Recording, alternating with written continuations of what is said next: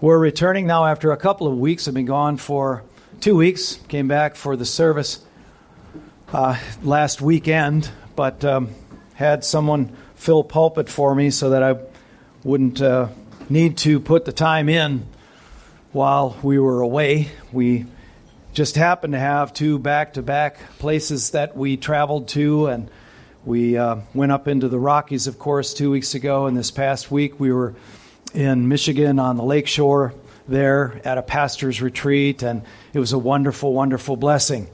But I'm glad to be back at it. We appreciate your prayers and looking forward to get, getting back into Paul's journey. We have learned so much over the past three years. It's been just over three years that we've been on this journey with Paul. And um, he, he might have even gotten it done in less time than that, I'm not sure. But, but we want to take our time because we're learning so much. The Lord has so much for us. If we would give attention to His Word, that we can learn not only about Paul and about his travels, this historical travelogue that he's on is interesting and fascinating enough. But there are things that God intends for us to glean from these travels, from these stories.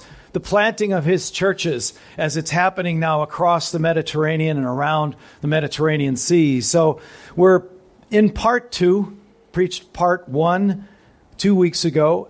We're in Acts, and it's the, the longest section where Paul is presenting his apologia, his apologetic, his defense for not only himself, but for the faith. And we're look, we've looked at chapter 25, verse 13 and following, which took us to the end of that chapter as he was dealing with Festus. Uh, he had been before two governors now, and now he's standing before a king, which, if you think about it, is a fulfillment of Acts chapter 9 and verse 15, where the Lord was telling Ananias that Paul would be fulfilling these things for him personally, which is to stand before the Gentiles, kings, and the children of Israel with his gospel. And that's exactly what we see. We wonder what's on, uh, what's on his mind as these things are rolling out uh, in, in a revelatory way in his life as Christ is fulfilling his plan for the great apostle knowing, being confident that he will get to Rome, told by Christ himself personally, you must get to Rome, but not understanding the circuitous route that that is taking, but willing to stand. So we looked at a number of characteristics that allows a man to stand before kings, to stand before Roman governors, to stand before a Roman tribune, to stand before the Sanhedrin, and all of those who would rather see him dead. And this second governor now, Festus, we left off with his conundrum, if you will. The conundrum is this he inherited this problem because Felix, the governor before him, drug his feet, was waiting for Paul to maybe pay him off. He was looking for money, as the text reveals. He was looking to curry favor with the Jews. He didn't know exactly what to do, so he just kept Paul in prison for two years until he was ousted from that governorship. And this is the new man who has come in, Governor Festus. And so now we have Festus who's trying to give this fair treatment, and he's inherited the conundrum. I don't know what to charge this man with. He hasn't really broken any of their laws. There's an issue of theology, but I don't really understand those nuances. So I am so glad, he might be saying to uh, King Agrippa, that you have showed up because you understand these things. The Herods were a line, a legacy of Jewish kings all the way back to Herod the Great. Uh, and now we see this Herod Agrippa II who's showing up with a keen knowledge of Judaism. His mother was very interested in Judaism, and so was Agrippa himself. He was considered an expert in Jewish law. And so he not only could uh, bring things to the uh, tribunal with regard to the Roman law, but also to the issue of the Jewish faith and whatever the issues regarding this man, Jesus, as Festus is telling King Agrippa, who Paul says died, but now he's alive. Okay, so tag, you're it. You can handle it from here. So we pick up in chapter 26, where really this testimony goes from chapter 25, verse 13, all the way through to chapter 26, end of the chapter, verse 32. And so right now we pick it up in verse 1. We'll only grab a hold of, uh, excuse me, verses 1 through 11. Let's read that together. Chapter 26, verse 1 to 11, is Paul stands before King Agrippa and his consort and sister, Bernice. So Agrippa said to Paul, You have permission to speak for yourself. Then Paul stretched out his hand and made his defense. I consider myself fortunate that it is before you, King Agrippa. I am going to make my defense today against all the accusations of the Jews, especially because you are familiar with all the customs and controversies of the Jews. Therefore, I beg you to listen to me patiently. My manner of life from my youth, spent from the beginning among my own nation and in Jerusalem, is known by all the Jews. They have known for a long time, if they're willing to testify, that according to the strictest party of our religion, I have lived as a Pharisee. And now I stand here on trial because of my hope in the promise made by God to our fathers to which our 12 tribes hope to attain as they earnestly worship night and day. And for this hope I am accused by Jews, O king.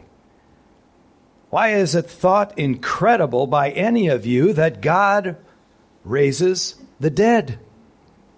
I myself was convinced that I ought to do many things in opposing the name of Jesus of Nazareth, and I did so in Jerusalem. I not only locked up many of the saints in prison after receiving authority from the chief priests, but when they were put to death, I cast my vote against them. And I punished them often in the synagogues and tried to make them blaspheme.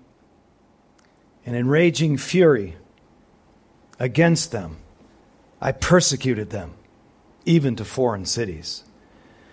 Father, as always, we need your help.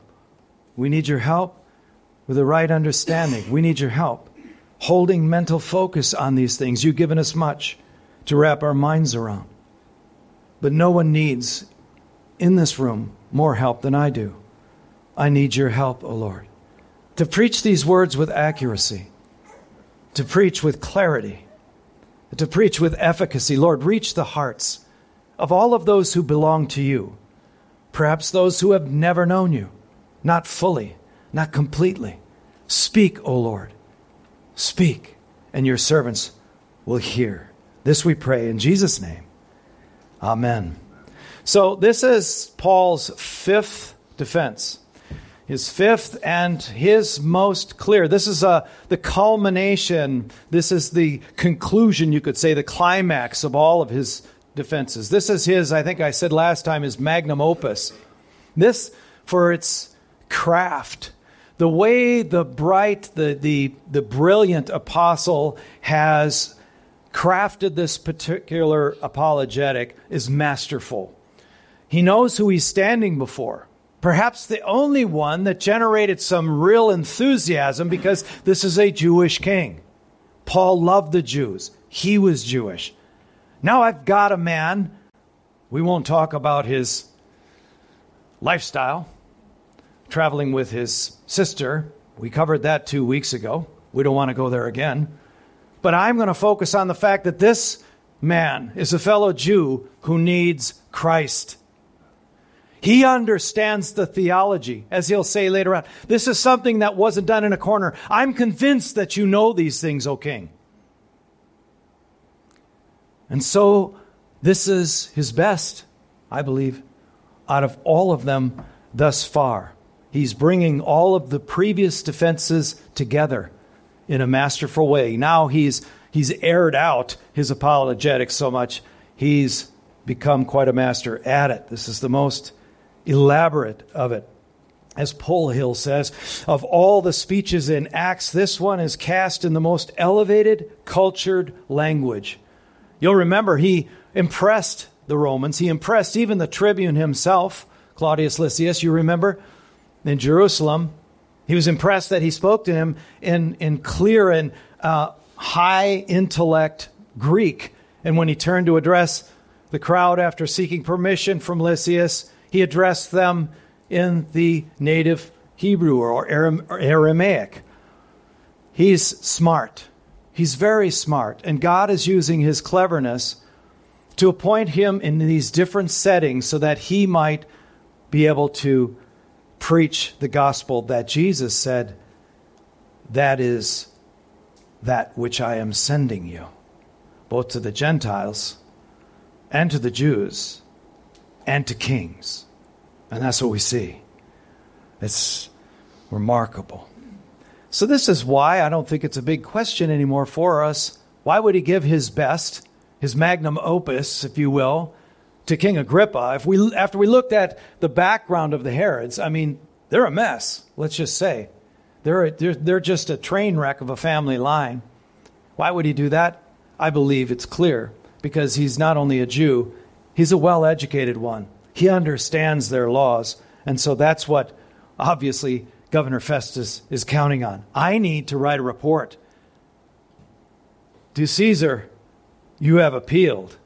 To Caesar, you will be sent as soon as I can figure out what to write in the report. So he's counting on Agrippa for that. And Agrippa, we were talking first hour, of course, about pride. So he's must be puffed up somewhat. He comes in with all of this this pomp and grandeur. He's got tribunes, plural, with him. Those are Roman uh, uh, authorities, over a thousand Roman soldiers each. These are tribunes, high level, high ranking officials. He's got high level, high ranking people that are in the community. He's got a full entourage there. You just wonder what Paul was thinking as they walked in, and he had one thing in mind not this man's pride,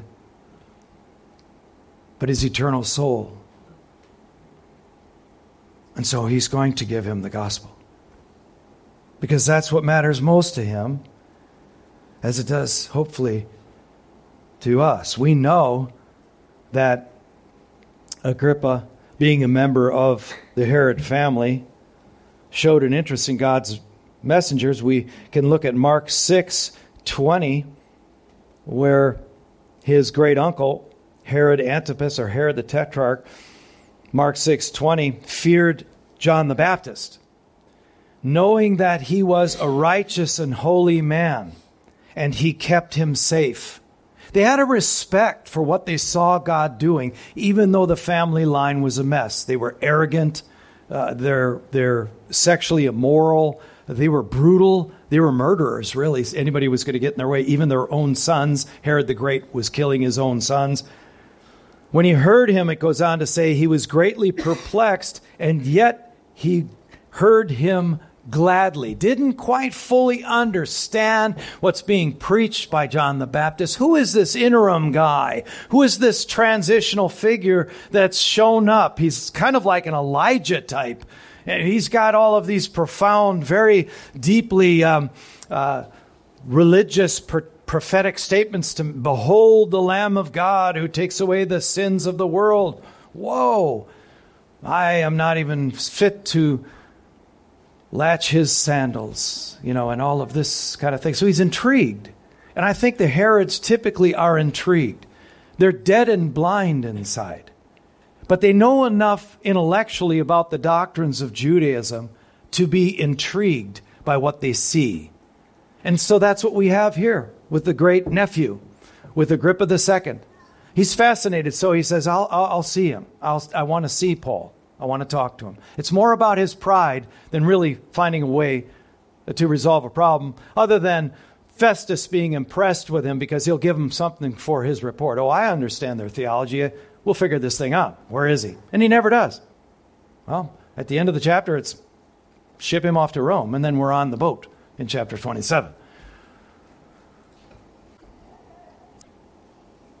When Jesus was before Herod Antipas, you remember. And, and see, that's the similarities. There's, the similarities are really striking between what Paul is facing and what Jesus faced. Both stood before a Roman procurator, Jesus, of course, uh, Pontius Pilate, both were sent to a Herodian king. And here's what what is said in Luke 23 7 to 8 when Herod Antipas, when Pilate had sent him over to that Herod. When Pilate learned that Jesus belonged to Herod's jurisdiction, he sent him over to Herod, who was himself in Jerusalem at the time. When Herod saw Jesus, he was very glad it's interesting because he says the same thing about when he saw John the Baptist. There's something that's grabbing his attention. Perhaps Paul knows that. Something's getting their attention. Maybe this will get through. Maybe if I explain, if I can give my full apologetic, and hence he says to the king, Oh, king, listen to me patiently. I'm grateful to be before you. That's a compliment. I know that you're expert in Judaic law. You understand that no Roman laws have been broken. Actually, no laws of Judaism have been broken. Even Festus con- uh, admitted that. And so will you. But I think that you're interested in hearing this. He was very glad. This is the Herod with Jesus, for he had long desired to see him. Why? What causes somebody to marvel? The, the, the souls that I'm most concerned about aren't those that are intrigued or outright reject angrily. There's a heart there, isn't there? Christ isn't in it yet, but there's a heartbeat, a spiritual heartbeat, let's say, okay? It's the apathetic, it's the ones that really don't care. They're tough to win to Christ, right? You understand that. So he sees something alive in these Herods, just like Jesus. Same thing. For he had long desired to see Jesus because he had heard about him and he was hoping to see some sign done by him. So it wasn't just a floor show necessarily. Oh, this would be cool to see what he can do. No, the intrigue was there. The Herods investigated Judaism. And so we don't know. We don't know for sure what was on his mind, but these texts are interesting, aren't they? Insight into Paul's ability to stand before hostile accusers who want to see him executed. I want to know what makes a man like this. We've mentioned this at different times throughout the entire travels of Paul.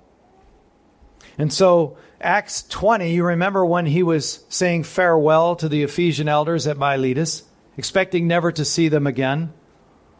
He said this in verse 22 Now, behold, I am going to Jerusalem, constrained by the Spirit. This just isn't something that I want to do because I really love evangelism. No, I'm, con- I'm constrained. God, help me if I tried to resist it, right? But he says this not knowing what will happen to me, except that the Holy Spirit testifies to me in every city that imprisonment and afflictions will await me. That's a given, we would say. Just know that that's coming. The words you speak, they're going to resent. If you speak the truth, they're not going to like it. He knew that going in. Imprisonments, afflictions await me, verse 24, but I do not count my life of any value. That's the place I need to get to. If I try to preserve my life in the little kingdom that I've built here, which I love, He's blessed us, hasn't he? But if I don't see my life as expendable, that's what Paul was. That's where he was. I, don't consider my life of any value nor precious to myself, if only I may finish my course and the ministry that I received from the Lord Jesus to testify to the gospel of the grace of God. He understands the sole reason for which he draws breath on this earth. That's it, if you belong to him. You speak his words. We talked about how he did nothing. The one weapon he pulled out, and yes, he had one, didn't he? What was it? Truth. Do you remember? That's the sword of the Spirit. He speaks the truth, not only about the gospel, but about the false accusations, because he has to protect himself if he's going to be free to continue to give the gospel. But the outcome belongs to whom? God. There you go. Verse 25 And now, behold, I know that none of you among whom I have gone about proclaiming the kingdom will see my face again. You're just not going to. I don't expect to live through this, he could say. It will take my life. See, if you understand things from that perspective, that your life is given to Christ,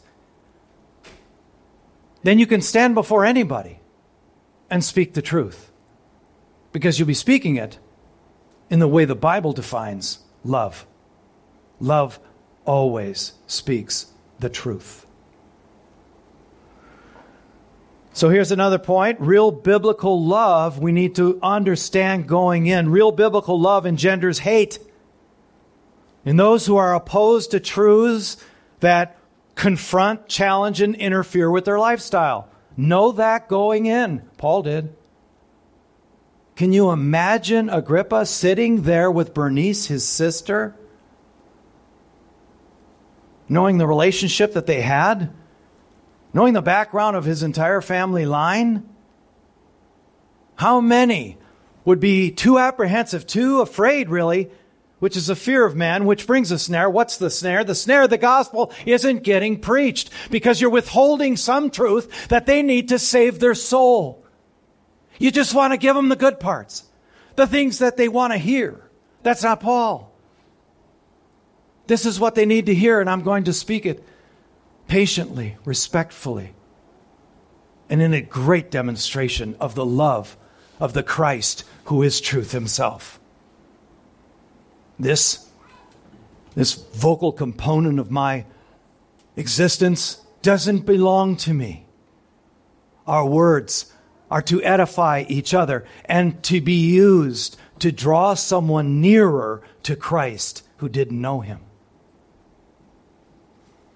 Listen to the prayer of a faithful minister of gospel truth. Listen to this carefully. This articulates it so well from Psalm 69, just verse 4 to, to 9. More in number than the hairs of my head are those who hate me without cause. Mighty are those who would destroy me, those who attack me with lies. What I did not steal, what I did not steal, must I now restore? Is that how we compromise? Oh God, you know my folly. The wrongs I have done are not hidden from you. There's the humility. Right? Verse 6 Look what he's concerned with. Let not those who hope in you be put to shame through me, O Lord God of hosts. Don't let the ways in which I fail, the ways in which I make mistakes, I confess to them. They're open before the Lord anyway. Be sure Deuteronomy 32 verse 23 says, you have sinned against the Lord. Be sure your sin will find you out. Everything that we do, Hebrews 4, is done openly before Him with whom we have to do. He looks at our hearts. He knows that. So He's simply confessing that fact. Just, just, I ask for this one thing, O Lord. Don't let those mistakes, those errors, only let it cause the people to say, this is more legit to me. Why? Because he's human. That's Paul. This could be said of Christ. This could be messianic too, yeah? I hope you see that. But that's the life. That's, that's the price. Let not those who seek you be brought to dishonor through me, O God of Israel. Verse 7 For it is for your sake that I have borne reproach. We bear reproach, Paul is saying, through this psalm. See, he would be very familiar with this psalm. He would see Christ in this psalm. Except for the, the parts of mistakes or sins or anything like that. But Christ, you'll see in a moment, is, is, is bearing the reproach that's meant for who? God. He bears the reproach that's meant for God. It's not just Jesus, the man that they hate and don't understand why. It's the God he represents. It's the God they've offended since the garden. I don't want to hear you anymore. We need to shut him up. We need to do whatever it takes. And, and now that reproach, since Christ isn't around anymore, falls on Paul. You see? It is for your sake that I have borne reproach that dishonor has covered my face. I have become a stranger to my brothers, an alien to my mother's sons. For zeal for your house has consumed me, and the reproaches of those who reproach you have fallen on me.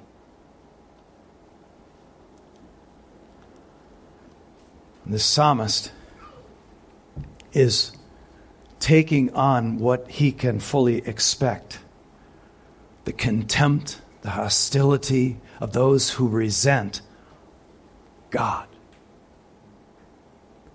Not only through Christ, but through Paul. Not only through Paul, but through you and I.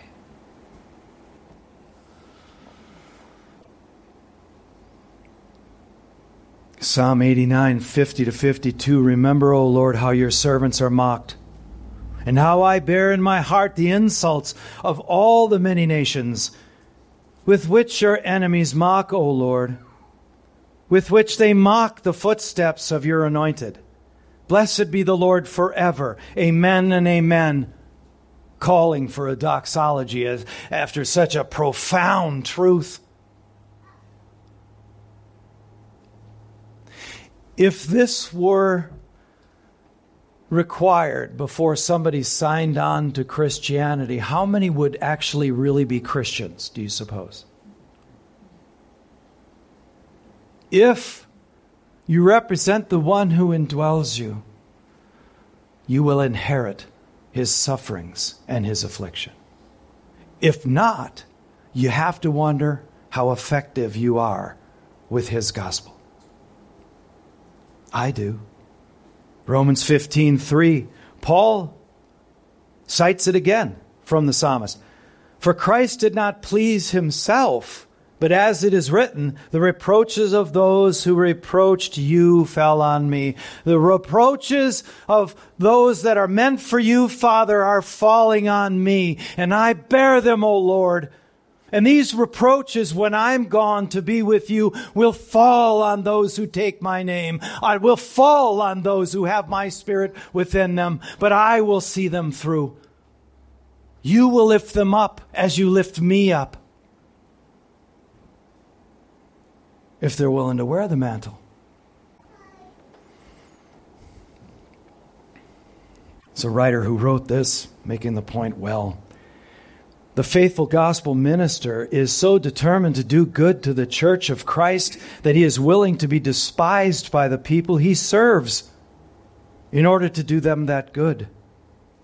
So Paul could say that he quote this is 2 Corinthians 12:15 will very gladly spend and be spent for you though the more abundantly I love you, because that's what real love does, by the way. The more abundantly I do that, the more I love you the way the Christ himself would if he were here today, the less I am loved by you. It's almost axiomatic. It's almost automatic. To the point where we should be suspect if we're just chill. I mean, we're we're fine. Nobody, we don't. Wow, this is. So then, that in that moment, if that's my attitude, I've just put this in the realm of insignificance.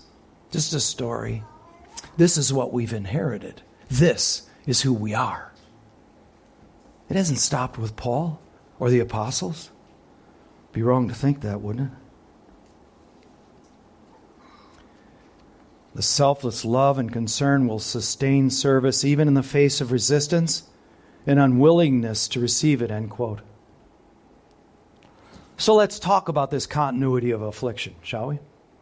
Let's see what this what the scriptures further have to say when we look at Paul so we can further understand him so we wouldn't be surprised at attack so we wouldn't be surprised at being ostracized from something so that we wouldn't be surprised at at hatred as you stand in the name of love for that's his name so he defines what that looks like not our culture aren't you glad so, inheriting the reproaches of Christ will result in his suffering and affliction. As I said, axiomatic, it's going to happen. If you're representing Christ well, the whole gospel, the complete gospel, every man, woman, and child's need, you're going to make some enemies. And he knew that.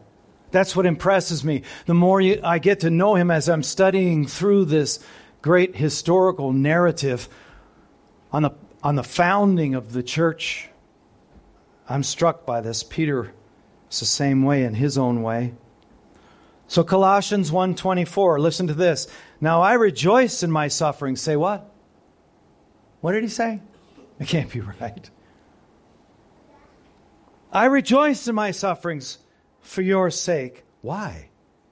And in my flesh Listen to this intriguing statement. I am filling up what is lacking in Christ's afflictions for the sake of his body, that is, the church. Now, whenever you put the word lacking together with the name Christ, you better unpack it, yeah? well, clearly we know that this isn't a reference to his atoning work. There's nothing lacking there, yeah? Are we good with that? Otherwise, we got to go other places, and it's going to be even longer this morning. Recite with me Romans 8, verse 1. For there is now no what? Condemnation. What did Christ say on the cross? It is. Thank you. Can we stop there? Do you need more? He, he, listen, he fully atoned for our sins. Past, present, and future, praise the Lord. All of it. But what do we do with that? Oh, we're going to get practical here in a minute. You mean you haven't been already? No, I haven't. I feel like I'd do you a disservice if we didn't get right down into the rub. Are you okay with that? That's why there's these empty chairs here. So, what does filling up what is lacking in Christ mean? So, it's not his atoning work, even though the law accomplished its purpose in sending us to the cross. That's its purpose, isn't it? The scripture says the law is meant to give us to say, I'm, I'm guilty. I'm guilty. I need a Savior. I need someone who has completed the full will of God. Yes, gets us to the cross, doesn't it? It's supposed to. It's still used, now listen to this, in your life as a Christian as an accuser, the law by your enemies. You following that? They're still using it. Listen to what this writer said. Christ is no longer atoning, but he is still assaulted by his enemies. And they carry out that assault by attacking his servants on earth. Who's that? It's us. William Hendriksen said they hated Jesus with an insatiable hatred and wanted to add to his afflictions. But since he is no longer physically present on earth, their arrows, which are meant especially for him, strike his followers. It is in that scene that all true believers are in his stead, supplying what, as the enemy sees it, is lacking in the afflictions which Jesus endured. Christ's afflictions overflow toward us. End quote.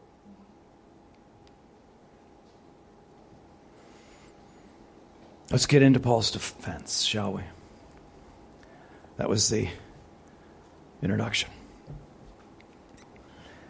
In every defense that Paul makes, he isn't primarily defending himself, he's defending the gospel for which he was sent, which necessarily means you must tell the truth. Even if that could incriminate me, even if I've already, Lord, I've already, you need my help. I've already figured out that can't end well. I could die, and then what? Like the psalmist, you know, if I go down to Sheol, who's going to proclaim your glories? you hearing me? No. Yeah, I'm hearing you, but I don't like what you're saying.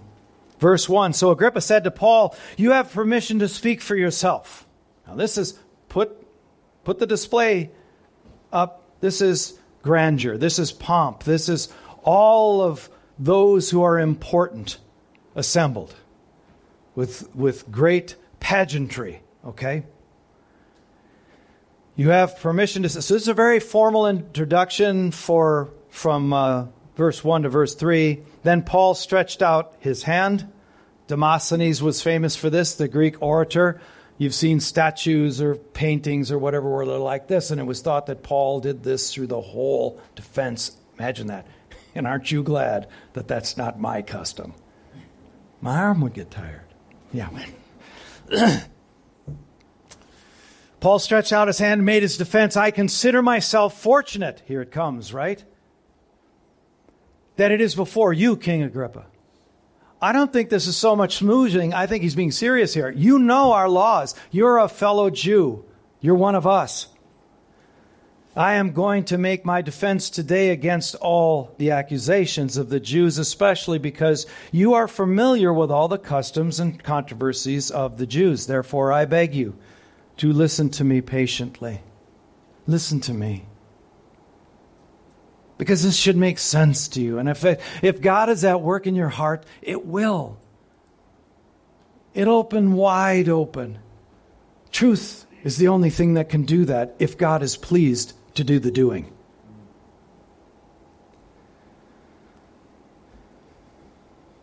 Listen to me patiently. Verse 4 My manner of life from my youth, spent from, my, from the beginning among my own nation and in Jerusalem, is known by all the Jews. They know me. And, and moreover, verse 5, they, they have known for a long time, if they're willing to testify, you won't hear them testify about this, will you? Don't hold your breath, king. That according to the strictest party of our religion, I lived as a Pharisee. He was as admired as a Pharisee. He was a ladder climber. He was, he was studied under Gamaliel. You know the whole pedigree. Verse 6 And now I stand here on trial why? Here's why. Watch how he articulates this. Because of my hope in the promise made by God to our fathers. Our fathers, King Agrippa, O Jewish king. The promise made to our fathers is on trial here. Say what? Then how could they say that you're breaking the law of Moses or you disregard it? Verse 7 To which our 12 tribes hope to attain. That's another way of saying the whole of all of Judaism hopes to attain this. You're going to find out that they're after something else here. As they earnestly worship night and day. And for this hope I am accused by Jews, O king. For this. For something that we've hoped for for millennia. It's in our writings, it's in the law and the prophets. It's in the whole of our scriptures. This is what we were waiting for. What is it? You can say it Messiah. I'm rejoicing over here because he showed up in person to me and said, Yeah, I'm the Messiah, you know, the one you're persecuting. It completely transformed his life. But he would be naive to think that he should be able to just tell those to his fellow Jews and they're going to go, wow, yippee, that's great. Oh, wait a second. The guy we just put to death, that's not going to happen. Here comes. Here comes the inherited sufferings and afflictions in the face of truth, the ugliness of where their heart really is and what they've made of religion comes out like black gook.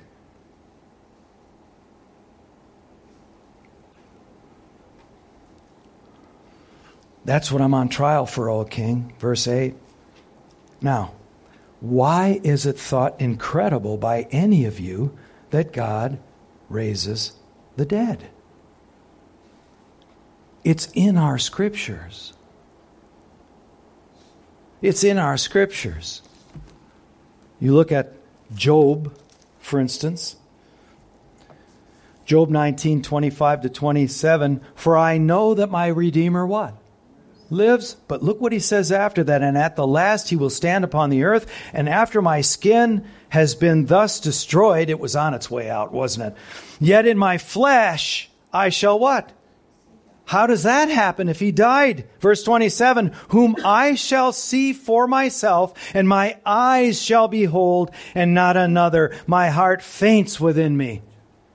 The thought of this, whatever I'm suffering, causing my physical death here, and yet rising at some point to in my flesh see the risen Messiah.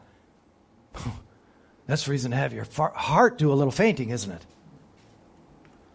That's not the only place. Daniel 12, verse 2. Listen to this. And many of those who sleep in the dust of the earth shall awake, some to everlasting life, some to shame and everlasting contempt.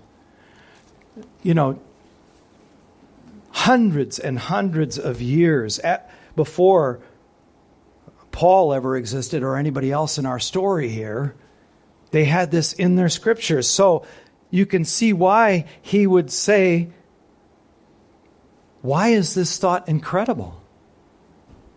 This actually is part of our expectation. Even Jesus says, or when Paul is speaking to Felix, you remember in chapter 24, but this I confess to you that according to the way, according to Christianity, which they call a sect, I worship the God of our fathers, believing everything laid down by the law and written in the prophets, having a hope in God, which these men themselves accept,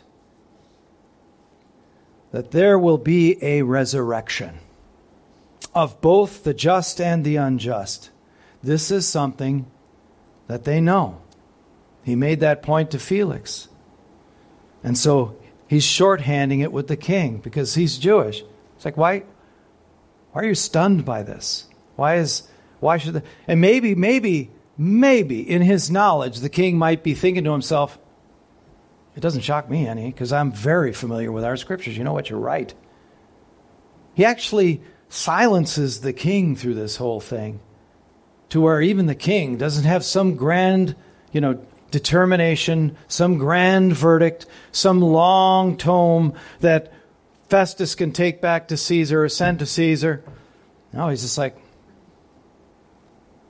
this guy could have been free if he hadn't appealed to Caesar. And that's it. That's it. Luke 20, verse 37 to 39, Jesus was speaking to the religious Jews. Remember, they questioned him about um, if this woman marries a man and she dies, and, it, and they go through that whole, you're like, come on, just get through it. If she ends up marrying, what is it, seven brothers or whatever, one after the next, which is their custom, when she goes to heaven, whose wife will she be? And he goes on to say, you know, you don't, you, you don't understand. They're like the angels. You're not given in marriage when you're in heaven, so you you don't understand. Well, that's that sets it up. And then he says this, verse 37 of Luke 20, but that but that the dead are raised, even Moses showed. In the passage about the bush, where he calls the Lord the God of Abraham and the God of Isaac and the God of Jacob. Now, he's not the God of the what? Dead, but the God of the living, for all live in him. Then some of the scribes I would add, are honest enough to say, Teacher, you have spoken well. Luke 137 says, There, for there, for nothing will be impossible with God. So they should have understood this. The point is, is well taken, or should be well taken or well made, since Agrippa's great uncle thought Jesus was John the Baptist raised from the dead. Remember that? Matthew 14, 1 to 3. At that time, Herod the Tetrarch heard about the fame of Jesus, and he said to his servants, This is John the Baptist. He has been raised from the dead. That's his that's Agrippa II's great uncle. So he so they knew this. They knew about the resurrection. Jesus even pointing out, because he knows the Sadducees only held to the book of Moses. So I think he intentionally pointed out, Yeah, but even in the book of Moses, in the law of Moses, God, Yahweh, introduces himself as the God of Abraham, Isaac, and Jacob. He's not the God of the dead. Why would he introduce himself that way if people just died and weren't resurrected? Brilliant.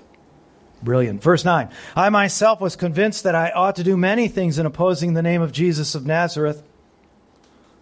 And I did so in Jerusalem.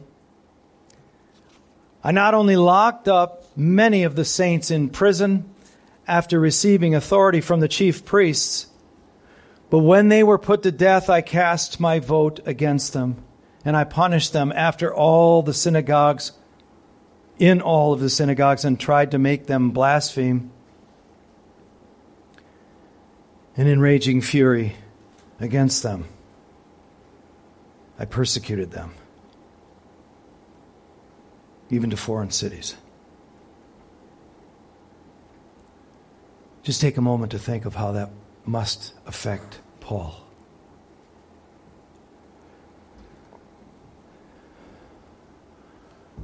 Governor Pliny the Younger in the uh, second century said to Trajan, the emperor, that it was impossible to get a Christian to blaspheme.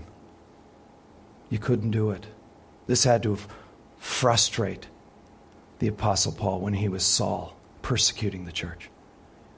Why won't these people recant? They would rather die, they would rather be imprisoned. But to live with this on his record, that had to be challenging. And I was struck because there's essentially what we've gone through so far two lists between verse 4 and 5 where he gives, he gives the positive list the good list. Remember? Manner of my youth spent from the beginning among my own nation at Jerusalem is known by all Jews. They have known for a long time, if they are willing to testify, that according to the strictest party of religion, I have lived as a Pharisee. And then he gives another list. Do we do that? Do we make lists? Do we hope the good, positive things we've got going on outweigh the things that maybe are more shameful or that we regret? We do it all the time. So, I want to address that before we end.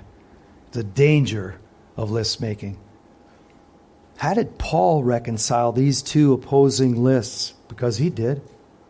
These are lists of condemnation and lists of commendation. We play out those lists all the time if we're not careful, if, if we haven't really applied the gospel to our thought life yet in this regard, if we're willing to pick up the very guilt that was paid for at the cross, like Christian in Bunyan's Pilgrim's Progress, and put that backpack on ourselves, we're listing things that are negative. We're listing things that are wrong, where we blew it, where we obviously made a mistake, where we failed to fall, follow through.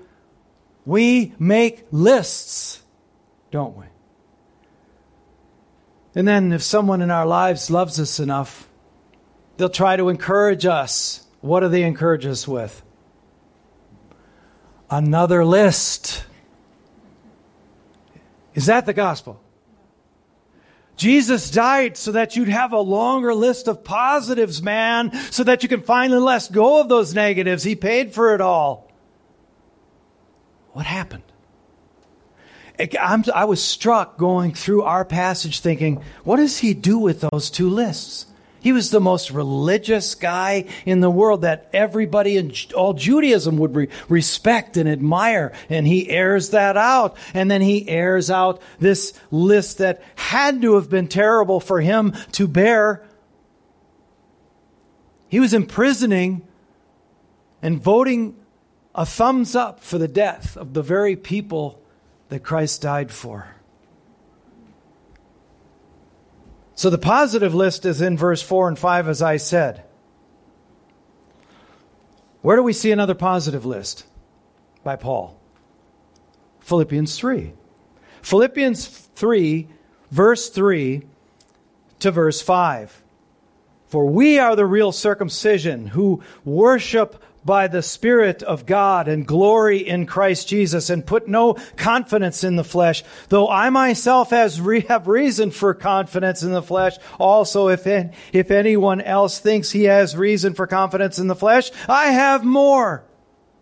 Circumcised the eighth day of the people of Israel, the tribe of Benjamin, no less, a Hebrew of Hebrews, as to the law, a Pharisee, as to zeal, a persecutor of the church, as to righteousness, under the law, blameless. Wow. Can you come up with a list like that? But what does he do with this list? Keep going. Verse 7. But whatever gain I had, I counted loss for the sake of Christ.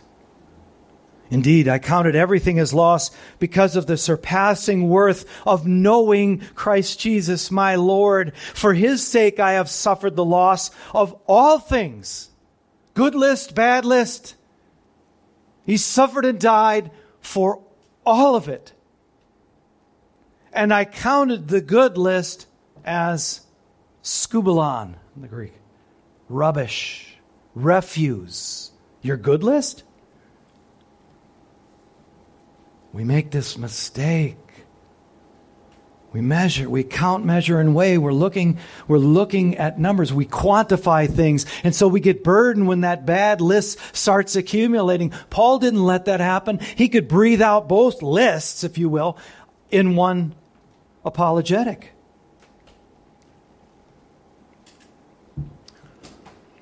They're all rubbish in order that I may gain Christ. If I try to hang on, I would say of any of my lists and calling them good, I could not gain Christ and be found in him, not having a righteousness of my own that comes from the law, but that which comes through faith in Christ, the righteousness from God that depends on faith. Period.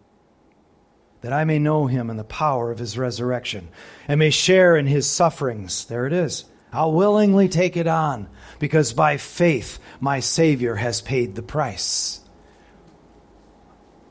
Becoming like him in his death, that by any means possible I may attain the resurrection from the dead. What's his negative list? Well, we just read the negative list from our passage, verse 9 to 11, persecuting the church of Jesus Christ. But he has another one. In 1 Timothy chapter 1, Verse 12 I thank him who has given me strength, Christ Jesus our Lord, because he judged me faithful, appointing me to service, though formerly I was a blasphemer, persecutor, and insolent opponent.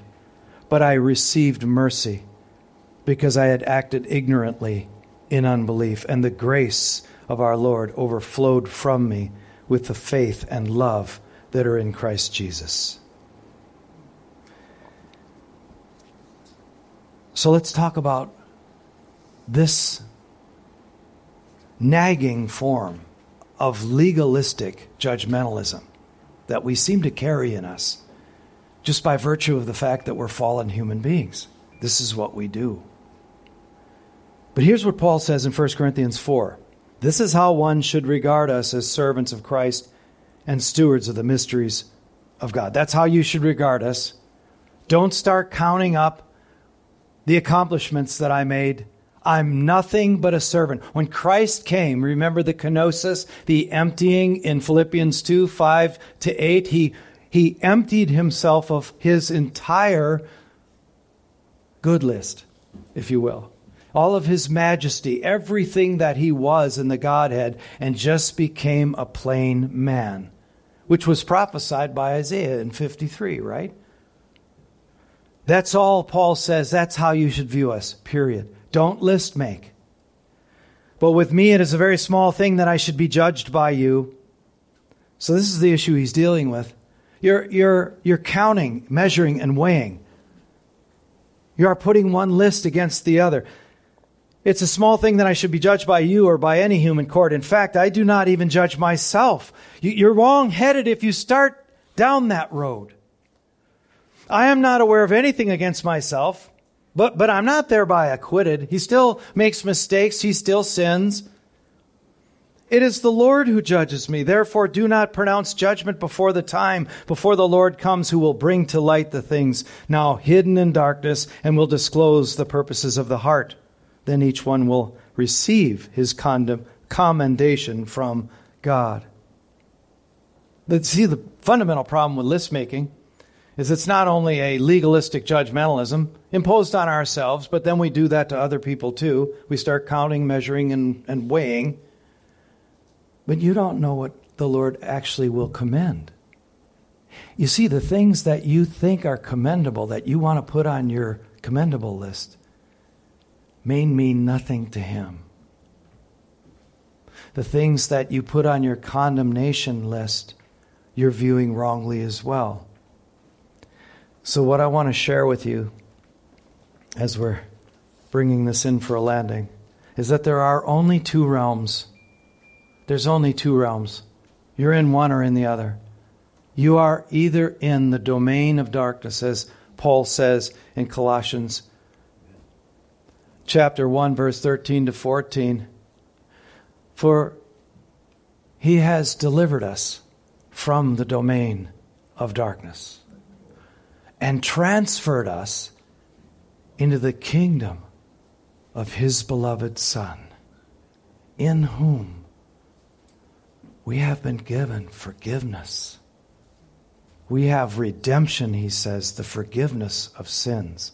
So it's not like we can start bearing the burdens of our list making and going back and forth between one realm and the other. You know, I used to, I had something clarified as I was looking at this and studying it further. Sometimes we go, you know, you're either in one kingdom or you're in another one. Wrong. Satan is not a king, he's a warden. You are in the domain of darkness. You are imprisoned. You are in deep, deep darkness. You struggled in his chains. And Christ came and lifted you out of that domain and put you in the kingdom of his beloved Son. For by grace are you saved.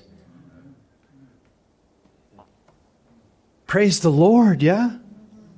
Praise the Lord. He has something similar in the next chapter. So we want to make a death to legalistic list making, is the point. Colossians 2, the next chapter, verse 13 and 14 of that chapter. Listen to this. Having been buried with him in baptism. What does that mean? You're dead. The old man, the old sinner is dead. He died the death with Christ and what? Rose with him.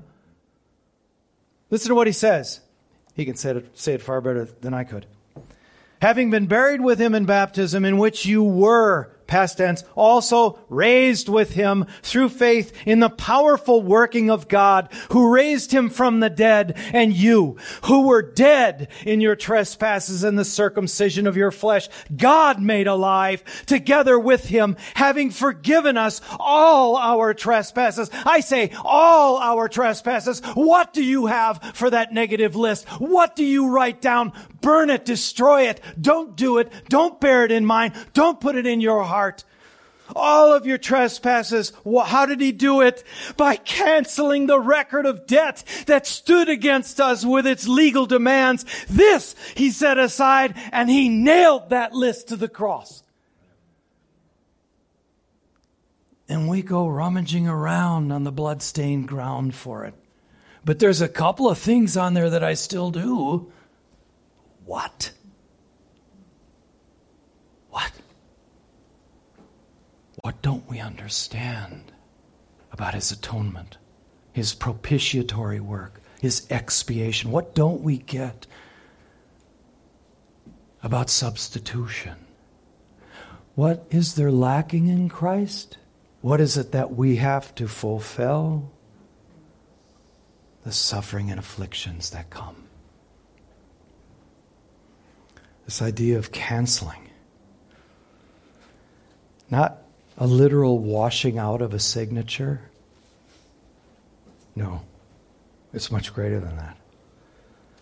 It means the complete destruction of the law when we regard it as a code. When you, I don't know if I left this in your notes for you, I hope I did, but it means to abrogate. It means to eliminate entirely in the sense that it be used to judge a Christian standing before God. Can Christians do that? Yes. We'll pick up the stone tablets and judge ourselves. We'll list make. Well, the moral law is still in effect. And I, and I keep doing things wrong and I keep sinning. Where is that list that he nailed to the cross? I got to find it.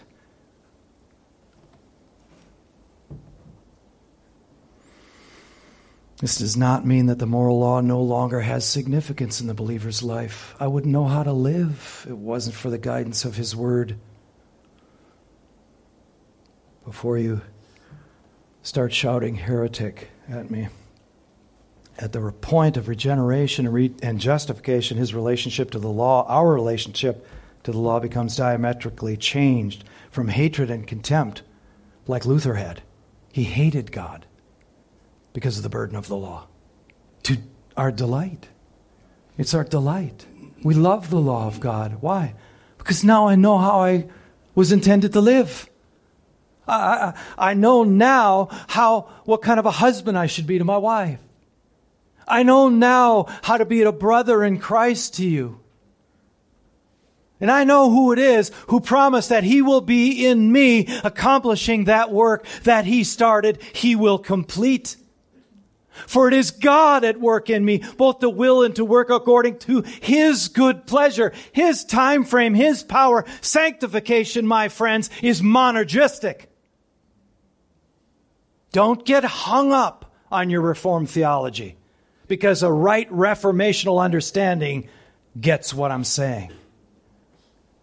It is God who is at work in you, both to will and to work according to his good pleasure. You yield yourself to the work of the Spirit. You don't grieve the Spirit.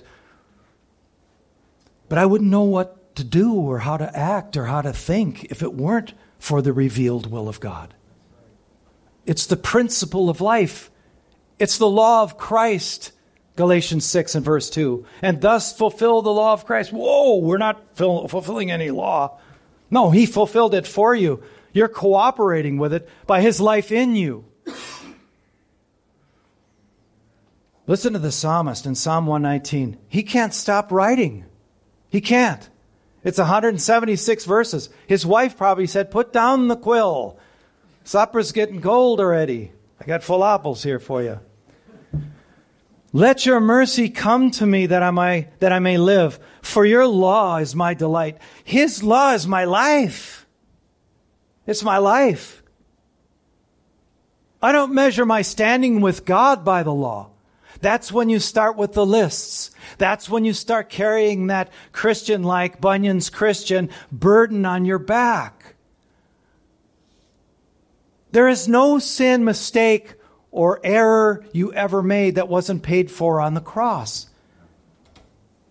But that also leaves us needing to know how then should we live? We live by the principles of the Christ who dwell in us. That's it. Because I love him. So I love his word. That was Psalm 119.77, verse 24. Your testimonies are my delight. They are my counselors. I wouldn't know how to live, make decisions, be a good husband, a father, whatever it is, employee, neighbor. Psalm 1, verse 1 to 2 Blessed is the man who walks not in the counsel of the wicked, nor stands in the way of sinners, nor sits in the seat of scoffers, but his what? Delight is in what? The law of the Lord. Wait, what's he saying that for? Oh, it's before grace came. Maybe that's why. No, the law. It defines him for me. I see the resplendent beauty in the laws of God. We broke them. We broke them all, James said. You broke one? You broke them all. Okay, well, let's start there. So the ground's all level around the cross. Let's just get there, shall we? He wants you walking away loving with His word to you. He's still speaking to you. I can't be with you. You're going to bear the afflictions and sufferings in my name, but I will be with you. I will guide you. I will show you how to live. And in His law, He meditates day and night. Here it is. We no longer live under the law, but under grace. The law of love now prevailing in us.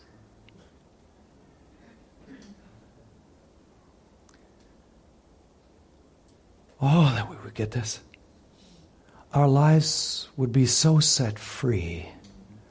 We would have such an impact on the lost and the dying, the blind, that as they grope around in our culture, not knowing what it is that's wrong with them. Blame, blame, blame, blame. Right? Mm-hmm. Take away the guns. If the guns are shooting people, take them away. Maybe the person's mentally ill. What does that even mean? Let's not go there, right? What is mental ill? How does your mental get ill? I mean, I, I'm not saying there isn't things like schizophrenia and so on, but Everywhere they point but the truth, man is sinful. He's wretchedly, and the seeds of every known sin to mankind reside in his heart. Whether you quote Ryle or M'Cheyne, the principle is the same. I think I read even Owen said the same thing. The seeds of every known sin to mankind reside in every man's heart. For the whole law is fulfilled in one word. Galatians 5:14, you shall love your neighbor as yourself. Now we know what that looks like. That's why we follow him through this book. That's not legalistic. I'm not looking to improve my standing, and I wasn't looking to save myself by obeying the law. Either one is wrong. We're saved by grace through faith in Jesus Christ, and that not of ourselves. It is a gift of God. He's given that to us as a gift. Or we would what? Boast.